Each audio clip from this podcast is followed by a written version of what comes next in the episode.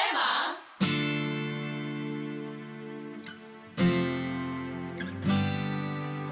סטטוס מוצאת אהבה, פרק שישי, הכל מתחיל מהבית, חלק א'.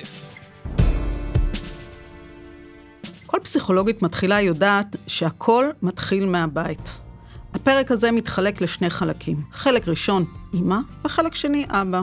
למרות שאבא תמיד אמר שאימא ואבא זה אותו דבר. כלומר, אם אימא לא מרשה, אז גם אבא. אותו דבר במשמעות תמימות דעים. קואליציה אחידה. כדי לשנות את רוע הגזירה של שלומית המכשפה, רונה מחליטה לקבל חוות דעת שנייה.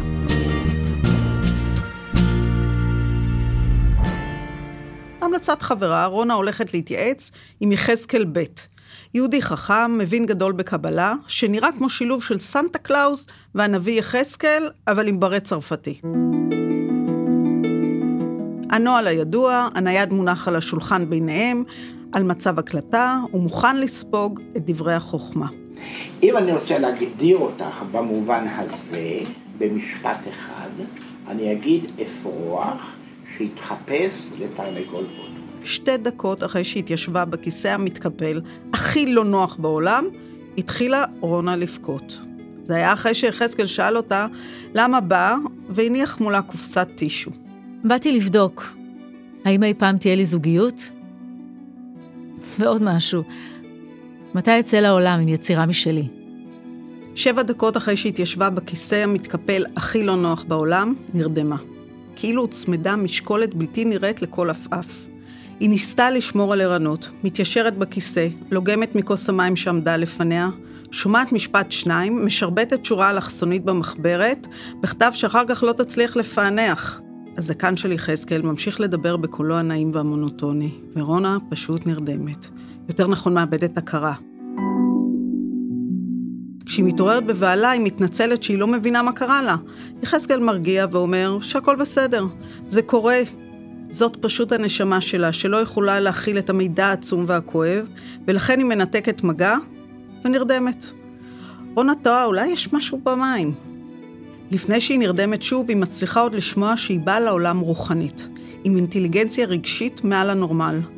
היא הבינה עוד כילדה שהדרך היחידה שלה לשרוד היא לרדת אל הקרקע ולוותר.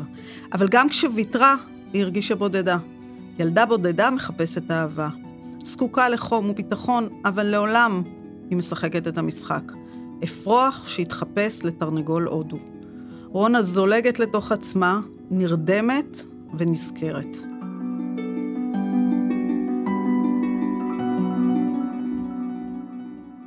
השעה בין ארבעים.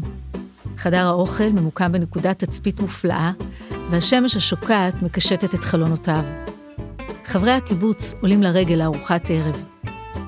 אני לא זוכרת מה גרם לי לעמוד באמצע הרחבה מול חדר האוכל ולצעוק בדיוק אז, ממש, בקול רם. אהובה צימרמן, בת זונה! אין לי מושג למה אמרתי את זה. ועוד חברה של ההורים, לא נעים. ואני תמיד עושה דברים עם סיבה. מוצדקת. אלא מה? זיכרון פנומנלי לפרטים לא חשובים, אבל הסיבה משום מה נמחקה. נבלעה לחור שחור בזיכרוני. מה שאני כן זוכרת מצוין, זה את העלבון הצורב כמו סתירה, וההשפלה כשאימא הוליכה אותי בשביל אל ביתה של אהובה צימרמן. אני כן זוכרת מצוין את הדפיקה בדלת, הדלת נפתחת, ואהובה צימרמן עומדת מולה, עם החיוך המעושה שלה. ואני אומרת, סליחה שקראתי לך בת זונה. אני גם זוכרת מצוין את המשפט שאימא אמרה כששאלתי אם אני יכולה ללכת. הלוואי שתהיה לך בת כמוך. כמוך, כמוך. יחזקאל ב' ממשיך לדבר, ורונה נרדמת, שוב, ונזכרת.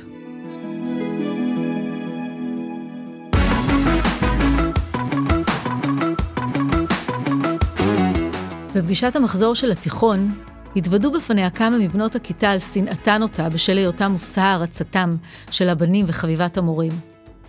המורה הזקן למתמטיקה זכר אותה בשל שתי עובדות, יופייה וחוסר הבנתה המוחלט במקצוע. בעודה מרחפת על מבטיהם הקרחים והמכעיסים של הגברים, היא סקרה בהנאה את חברותיה לשכבה. אין ספק, השנים לא עשו חסד עם אלה שלא זכו לו מלכתחילה. נהפוך הוא.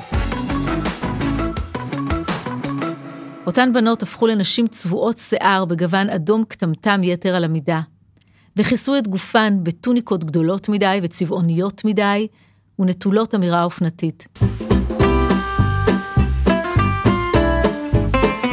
היא לבשה מכנסיים מחויטות של מעצבת מדייקת בשחור, וחולצה משגעת עליה נקודות לבנות ומדויקות מרקדות על רקע שחור. נעליים קלאסיות שעלו המון, אבל היו שוות את זה, בשחור. את השיער היא לא צובעת, קצוץ, שחור עם נגיעות כסופות, קלאסי. היא רוחלה היפה, היא לא צבועה. אחרי התיכון הייתה יפה בלהקה צבאית. אחרי הצבא, דיילת יפהפייה עם תסרוקת בננה תפוחה מאתרת את ראשה, המדים מהודקים לחמוקי גופה בזכות אמה. סבתה ציפורה התופרת שהצרה עבורה את החצאית ומיקמה את השליץ במקום הנכון. בתמונות ישנות בשחור לבן, היא מזכירה כוכבת קולנוע צרפתייה, רומי שניידר, אם אתם זוכרים.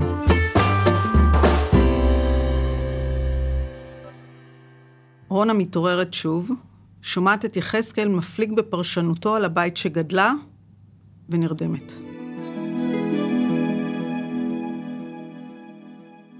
רוחלה היפה מתעוררת בשש בבוקר, כשאביר נעוריה בחמישים השנה האחרונות יוצא לעמל יומו. לפעמים רעש משאית הזבל מעיר אותה לפני. שנים היא מתעוררת מכל דבר ולא מצליחה לתפוס את זנב השינה. זה בסדר, היא תנוח בצהריים. היום באה עוזרת חדשה. שוב. גם האחרונה נפרדה לאחר שלא עמדה בציפיות. ככה זה עוזרות. עושות רושם בפעם הראשונה, אחר כך זה עובר להן. חייבת לעבוד איתה. לבדוק שהיא לא מפספסת אף פינה. אמנם הם רק שניים, אבל האבק מצטבר על הרהיטים בלי התחשבות. כשהיא יושבת לקרוא בספרה אהבה כרס, היא רואה את צמיחת האבק מכסה את הפסנתר, השידה, הטלוויזיה, זה מעביר אותה על דעתה. היא ואלוף נעוריה משתמשים בקומה הראשונה. קומת הילדים הפכה למחסנים. בחדר הבן הראשון, ספריית ילדים וקצת משחקים עתיקי יומין. היא לא זורקת, למרות שזה תופס המון אבק, ואז היא צריכה לנקות. השאירה שיהיה בשביל הנכדים, אם הם באים. היא לא קונה חדש, בשביל מה צריך? וגם ככה, כמה הם כבר באים? בחדר הבן השני, ספה שהופכת למיטה, מחכה לאורחים. בחדרה של הבת, סידרה לעצמה חדר עבודה. תלתה וילונות, התקינה מחשב, ובספרייה עשרות לקסיקונים ומילונים שרכשה לעצמה כשלמדה תרגום בלימודי תעודה. קצת התעסקה עם זה, אבל אחר כך לא יצא. היא אוהבת ללמוד. סידורי פרחים, איטלקית, קולנוע גרוזיני, ואפילו יידיש, שפת אמה אשר בילדותה נצעקה מעל ראשה בריבים בין אביה לאמה. באוניברסיטה למדה חינוך מיוחד. כשהילדים היו קטנים, עבדה במקצוע וסבלה מכל רגע. אלוף נעוריה אמר לה שהיא לא מוכרחה, זה בסדר, העיקר שתהיה מרוצה. ככה עזבה, כל עבודה שלא סבלה. פעם בחודש יוצאת לטיול מאורגן, עם גיסה וגיסתה. פעמיים בשבוע עושה פילאטיס מכשירים. חוג קצת יקר, אבל המורה מעולה. ומגיע לה. כבר שנים הולכת לחוג קרמיקה. בצהריים תכין לעצמה פילה דג על המחבת, הפשירה בבוקר, לפעמים חזה עוף בשמן זית, לימון, מלח ופלפל, בדרך כלל מוסיפה פחמימה וחותכת סלט קטן לעצמה. לפעמים תיפגש לצהריים עם חברה. כשהיא עולה במדרגות לחדר השינה, היא לא יכולה שלא להבחין שכל מדרגה נראית מאובקת מקודמתה. אלוהים, רק לפני שעה עוזרת הלכה, וכבר אבק בכל פינה. בערך בסביבות חמש, כשתתעורר ממנוחתה, יחזור אלוף נעוריה. היא תכין לו כוס קפה עם עוגיות מנדלברויט, מתכון מאימה, עפתה בעצמה. ליום הולדתה קנה לאלוף נעוריה מיקסר חדש, אדום. היא רצתה, בחרה וקיבלה, מגיע לה. חצי מהכמות היא מקפיאה. תפשיר שבוע הבא, שתיים לא, שתיים לה. חייבת לקצוב לו לפי מידה. אז ישבו אל כורסת הטלוויזיה הזוגית, כתף אל כתף, אל מול הטלוויזיה בדיוק לתוכנית החדשות של אחר הצהריים. לפעמים אחרי החדשות יצאו לצעידה, אם תצליח לשכנע אותו לקום מהכורסה. הוא עייף, אחרי יום עבודה. בערב יאכלו ביחד ארוחה קלה, חייבים לשמור. מחר היא תגהץ. הבוקר לא הספיקה כי העוזרת הייתה. יש לה מגהץ עדים רב עוצמה. מנצח בקרב על כל קמת. הדגם הכי טוב שהיה. היא מגהצת, מקשיבה למוזיקה קלאסית, מחליקה מפות, מצעים, חולצות ריקות, תחתונים. אט-אט משתנה המאזן כאשר הבגדים עוברים מערימת המקומטים לערימת המגוהצים. מכל עבודות הבית, היא מעדיפה לגהץ. זה מרגיע אותה.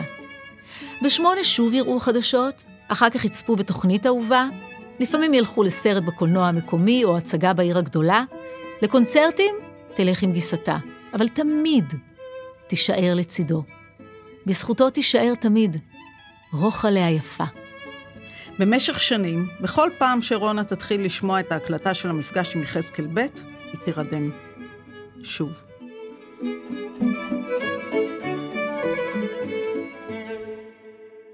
בפרקים הבאים של סטטוס מוצאת אהבה.